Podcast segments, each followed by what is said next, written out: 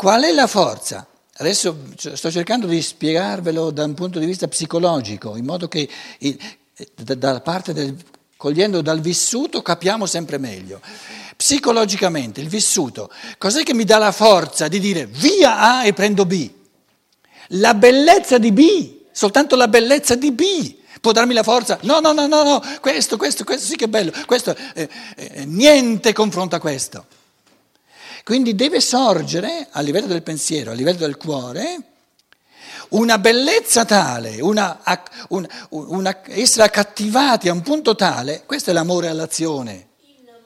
Innamoramento. Tale che io dico no, ma questa è una cosa pallidissima rispetto a quest'altra.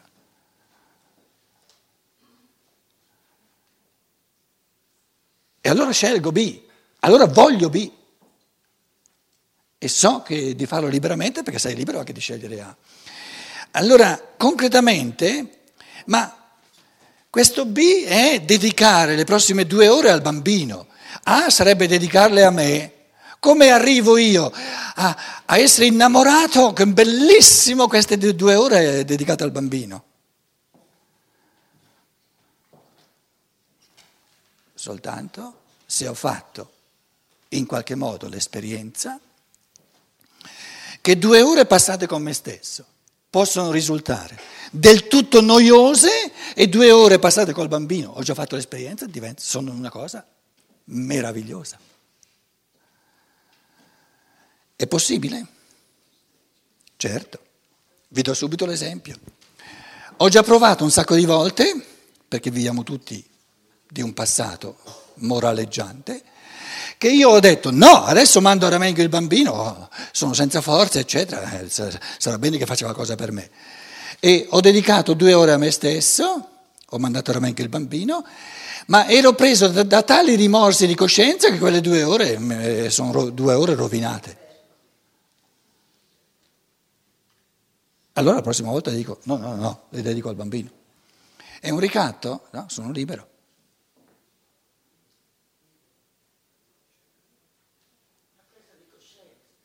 Presa di coscienza, è presa di coscienza, tutto è presa di coscienza. E adesso la libertà dice, ama il prossimo tuo come me stesso, dice, io adesso sto parlando delle prossime due ore, ma la vita non è fatta soltanto delle prossime due ore, è fatta di un insieme, il bambino cresce fino a 21 anni, fino a 18 anni, quello che volete, nell'insieme deve saltare fuori il giusto equilibrio tra l'amore di sé e l'amore dell'altro. Qui il bambino, qui io e qui il bambino, no? Nell'insieme il giusto equilibrio, perché io posso dare al bambino solo quello che ho costruito in me e io posso costruire me stesso soltanto tramite l'amore al bambino. Quindi ciò che è un equilibrio d'insieme, nel caso concreto, eh, comporta, eh, quello che dicevi tu prima, no? nel caso concreto comporta delle precedenze concrete, ma queste precedenze il pensare le inserisce in un equilibrio. Quindi nell'equilibrio non ci sono precedenze, ama ah, il prossimo tuo come te stesso. Nella strategia dell'amore d'insieme. Perché se io non pongo un'azione in un contesto totale, questa azione sarà del tutto parziale e il parziale non può mai soddisfare. Perché se io, se io vivo in questa azione soltanto l'amore di me e non c'è nulla dell'amore dell'altro, o soltanto l'amore dell'altro e non c'è nulla de, de, dell'amore di me, non potrò essere felice, non potrò essere libero. Quindi nell'azione mi specifico ma il mio agire, in quanto accompagnato dal pensare, ha sempre lo sguardo d'insieme. E questo sguardo d'insieme pone realmente questa preferenza, questa alternativa nel contesto di un equilibrio, di un equilibrio, di un favorirsi a vicenda dell'amore di sé e dell'amore dell'altro.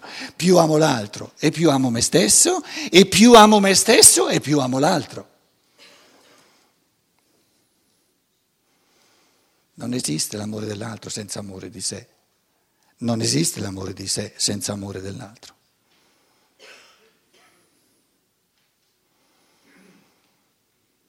Allora dico, Faccio questa riflessione. Negli, tempi, negli ultimi tempi eh, sono stato un pochino unilaterale eh, nel pensare a me stesso. Adesso fammi, fammi eh, accentuare di più, eh, diciamo, dedicare il mio tempo forse al bambino. Oppure dico, negli ultimi tempi ho esuberato un pochino, ho, ho esagerato, ho, ho, dato precedenza nell'insieme al, al, al, pensare al bambino, adesso, adesso per, per un po' di giorni, per un po' di mesi, devo ristabilire l'equilibrio. Però questo sguardo d'insieme, tutto questo bilanciare, eccetera, è, è, è proprio l'esercizio della libertà ma una libertà senza il pensiero che, che coglie, come dire, ciò che l'interazione porta nell'uno e nell'altro, allora non c'è libertà. Devo, il pensare deve seguire no? il, il modo di interazione che c'è stato finora dà come risultato complessivo un equilibrio di, di, di, favorirsi a vicenda oppure dà come risultato il fatto che non ci si favorisce a vicenda. E questo aiuta a fare le scelte concrete. Qualcuno parlava di un, di un papà eh, nella pausa che ha...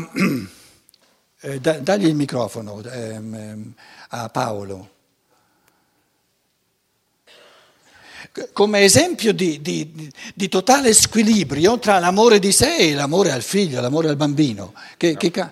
Beh, insomma, è, è, un po' un giudizio questo dal di fuori, però come l'impressione che un genitore veramente soffocante poi ha provocato nel figlio un, un ritiro, come un, un, ritirarsi in sé, cioè un fenomeno di autismo. Quindi è cosa? troppo soffocante, troppo prevaricante, troppo, troppo forte nei confronti di questo bambino, senza rispettare come anche la dignità di un bambino, anche se è piccolo, però non si può ed è possibile, non cogliere questo aspetto di, di dignità, di rispetto. No? Ed è possibile che questo genitore abbia amore, vissuto il suo per... rapporto come sacrificio, sacrificio, sacrificio, sacrificio. No, ma anche per, come dire, con un amore che però non capisce il rispetto del, il reciproco rispetto, ecco, in questo senso, perché non è... Eh, ma questo genitore voleva sacrificarsi, sacrificarsi, sacrificarsi, sacrificarsi. E tu dici, questo sacrificarsi era un asfissiare. Perché non se n'è accorto? Perché il livello di coscienza è troppo bambino, non se n'è accorto.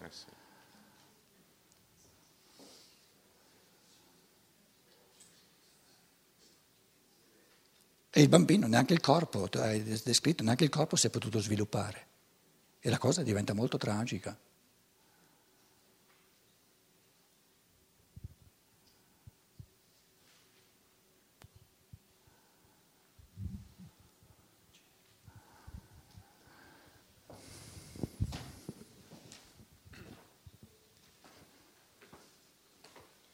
Pietro, eccomi.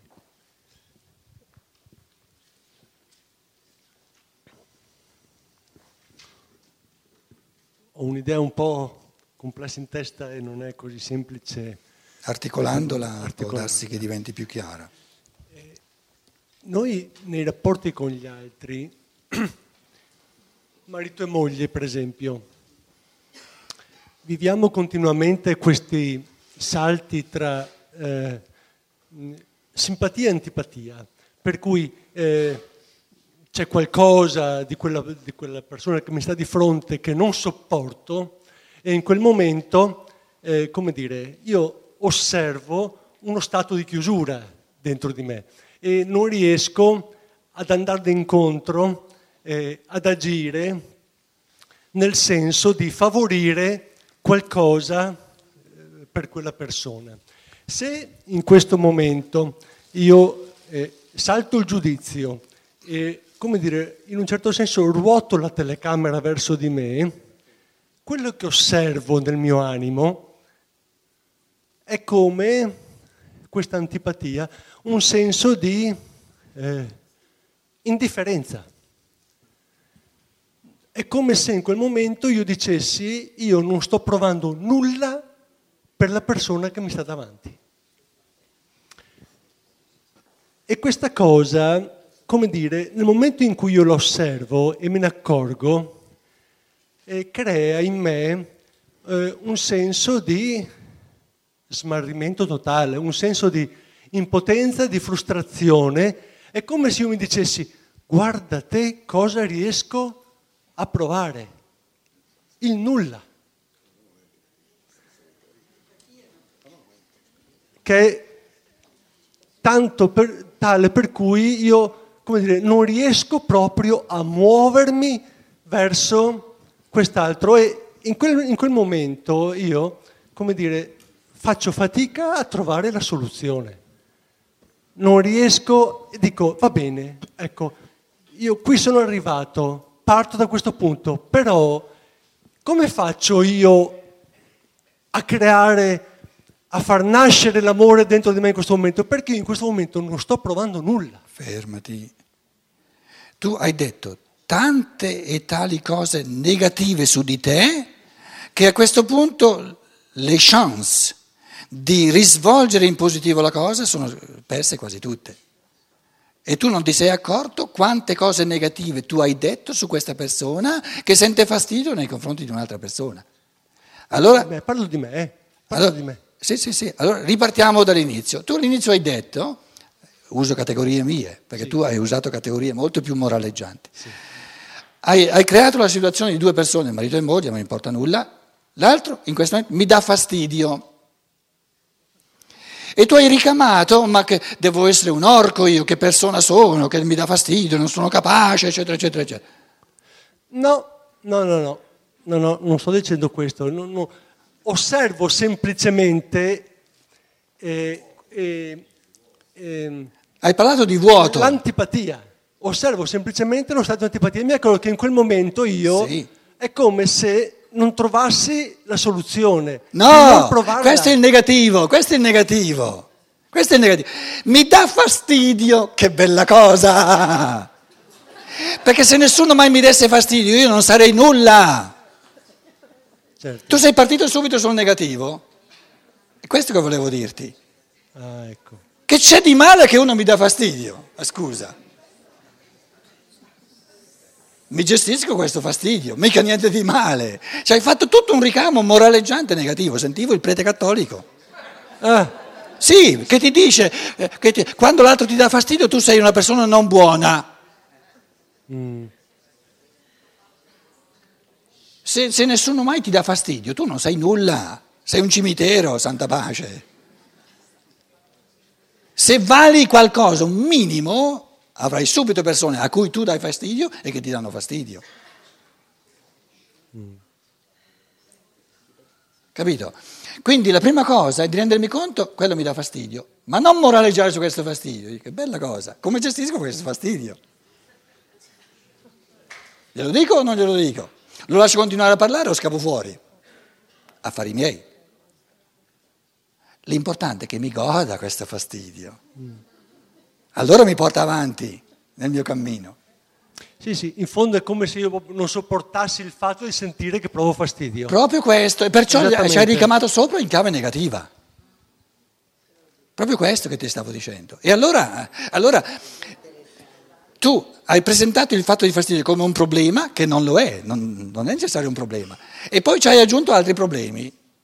E alla fine io ti ho detto, guarda, adesso sei pieno di problemi, sarà un sarà un po' difficile risolverli tutti in una volta. E il punto di partenza è di non fare del fastidio un problema.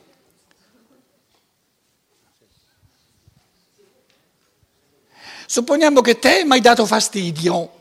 O no, no, in- l'opposto. Tu hai cercato, l'hai detto all'inizio, mm, sto cercando di dire qualcosa ma non sono sicuro, ci provo, no?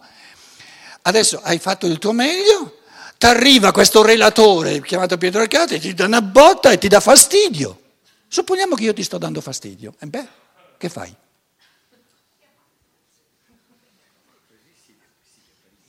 Guarda, a me è capitato delle persone a cui ho dato fastidio, mi è capitato un paio di volte nella vita.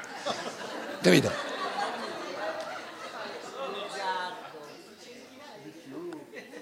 Un paio di volte al giorno, un paio di volte all'ora.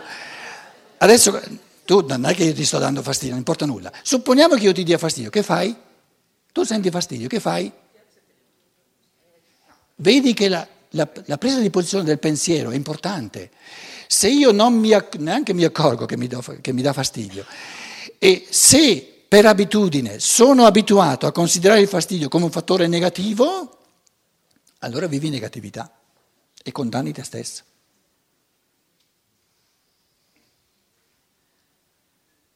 E io ti dico, se Archiati ti dà fastidio, vai bene, vai bene, vai bene.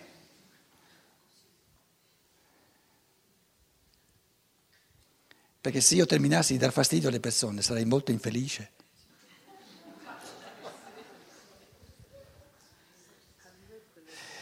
Quello che sto dicendo, sto cercando di dire, è che c'è un modo di svolgere tutto ciò che c'è in negativo e c'è un modo di svolgere tutto ciò che c'è in positivo. È sempre possibile, però c'è una differenza. Se lo svolgi in negativo, salta fuori negatività. Se lo svolgi in positivo, salta fuori positività. Perché è meglio il positivo? Uno dice no, a me, a me piace di più il negativo. Se lo goda. E se se lo gode, non è negativo.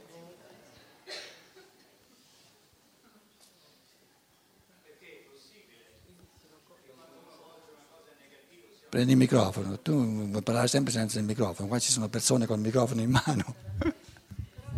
C'era qui qualcuno, dai.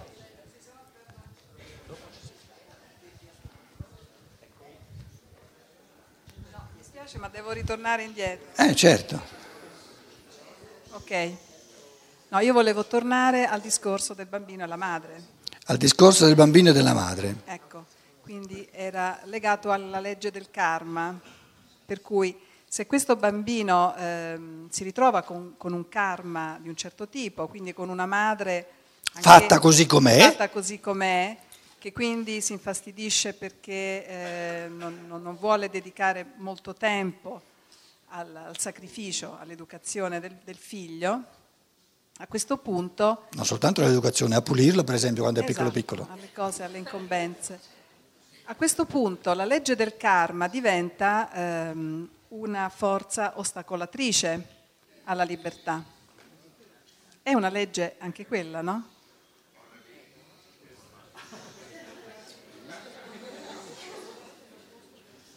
Cosa è successo? Non lo so. Con la categoria dell'ostacolo, ostacolatrice, è successo qualcosa? No, l'ha detto lei però, eh? No. L'ha no, detto lei perché no. a un certo punto dice, eh, questo è il suo karma, a quel punto si ritrova la madre così, una madre che non, non agisce. Ma non ho mai parlato di ostacolo. Lo dico, no, lo dico adesso, ritorno alla legge sì, dell'ostacolo. Sì, ma non dire che io ho parlato di ostacolo. No, no, no, sono, lo sto collegando io. La sì. vedo in questo modo come un ostacolo alla libertà, perché sei condizionato dal karma, no? Questo karma ti ha, ti ha, posto una madre di un certo tipo. No, no, ma io, io sì, penso sì, che sia giusto invece andare oltre la legge del karma e quindi in libertà decidere di, eh, di fare il sacrificio. In libertà decidere di fare il sacrificio. Ora, ehm, problema che il tempo è un po' quasi esaurito quindi eh, devi permettermi di picchiare un po' per sommi capi, sì, sì. altrimenti il discorso si potrebbe... Per sommi capi andrebbe detto, hai usato il concetto errato di libertà e il concetto errato di karma. Quindi hai detto l'opposto di ciò che è il karma e l'opposto di ciò che è la libertà. Però adesso lo spiego minimamente. Il karma non è una controparte della libertà, il karma è l'insieme dell'esercizio passato della mia libertà. Cioè il karma è ciò che io ho fatto di me stesso. E ciò che questa madre ha fatto di se stessa nel corso dei secoli e dei millenni, il risultato è ciò che lei è, ciò che può. E in ciò che può, no? c'è, supponiamo, una somma di forze che ha a disposizione per il bambino e non può più di tanto. Nessuna madre può più di quanto può. D'accordo? Allora tu dici, il fatto che nessuna madre può tutto per il bambino è un limite? No, perché potere tutto è un'astrazione assoluta. Ogni madre fa quello che può. E la libertà consiste nel fare tutto il possibile. Più libertà non, può, non c'è. Allora questa madre vorrebbe fare l'impossibile e si renderà conto che non è possibile. Può fare Allora- il possibile di quello che ha a disposizione. Allora, sta attenta, È cap- ha la possibilità, ha la capacità di dedicare liberamente al bambino, è questo che tu dicevi, forze, adesso lo metto in, in quantitativo, però ci capiamo, eh, la cosa è un po'... Eh, ha- ha- è fatta così che ha la capacità di dare al bambino liberamente 50, però il bambino vuole 100. E allora tu dici, allora deve imporsi il sacrificio perché il bambino ha il diritto a 100 e deve fare gli altri 50 per sacrificio.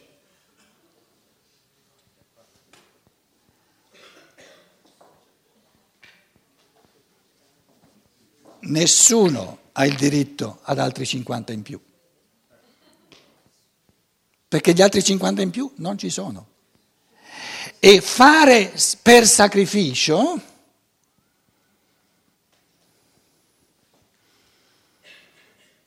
come la mettiamo a luna prima del pranzo?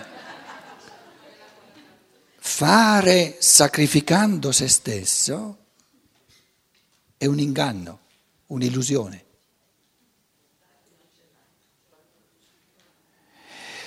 Che butta indietro moralmente sia il bambino sia la madre. Perché è fatto non per amore, non per libertà per costrizione. Tutto ciò che è fatto per costrizione fa andare indietro l'essere umano e questo è il concetto fondamentale. Perché è fatto per costrizione, nega l'amore e nega la libertà.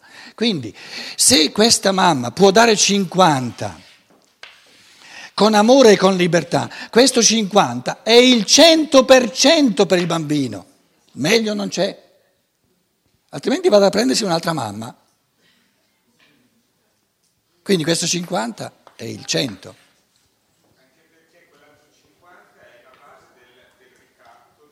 Chiaro, è chiaro, quindi l'altro 50 non esiste e questo 50 non è 50, è 100. È il tutto di questo che, di quello che questa madre può dare. Allora se questa madre lo sa, che lei dà tutto quello che può e quello che non può, non si fa ricattare, resta libera e resta piena di amore e tutto va bene. e non ha senso di colpa.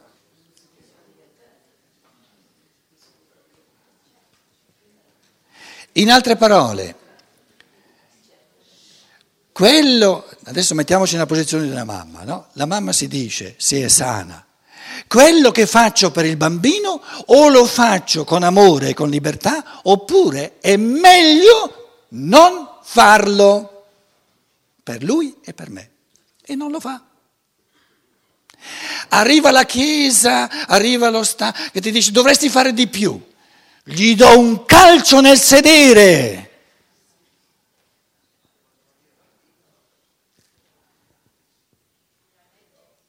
Com'è?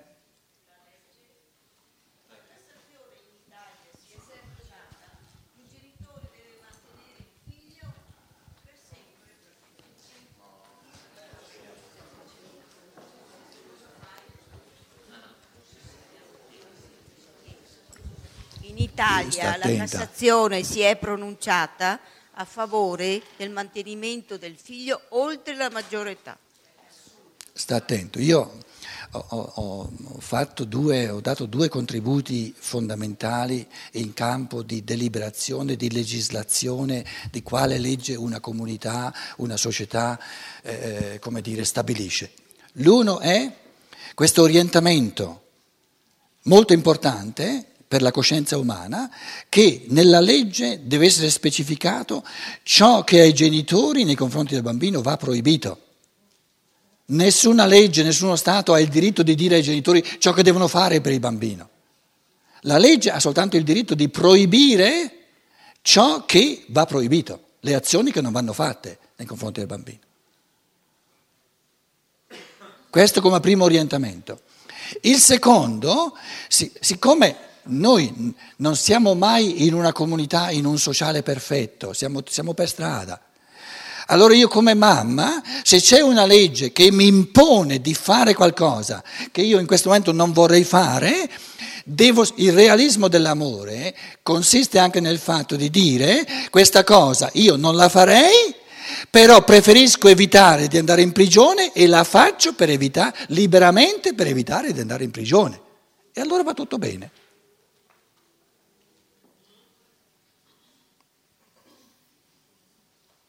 Perché azioni fatte per evitare che il potere ti, ti, ti, ti schiacci, eh, ci sono, se no eh, non avresti... Avere gambe buone significa avere il coraggio anche di fare delle cose per evitare che il potere ti acchiappi. E allora il potere lo lasci via. L'alternativa sarebbe di una società di esseri umani perfetta dove gli spazi del, del, divieto sono minimi, il minimo necessario, e gli spazi della libertà sono massimi. Finché non siamo a questi livelli, devo accettare che io farò liberamente certe azioni semplicemente per evitare che il potere mi acchiappi. E va tutto bene. Quindi io non dirò il bambino ha diritto a questo, io dovrei farlo un dovere morale. No, dico lo faccio soltanto per evitare che il potere mi acchiappi. E resto del parere che, che, che è lo strapotere che, che, che mi costringe, che mi costringe a fare una cosa del genere. Quindi nella vita bisogna, cioè, se, se, la legge che si ha è tale, la legge ha costretto Socrate a bere la cicuta e andare all'altro mondo e l'ha fatto.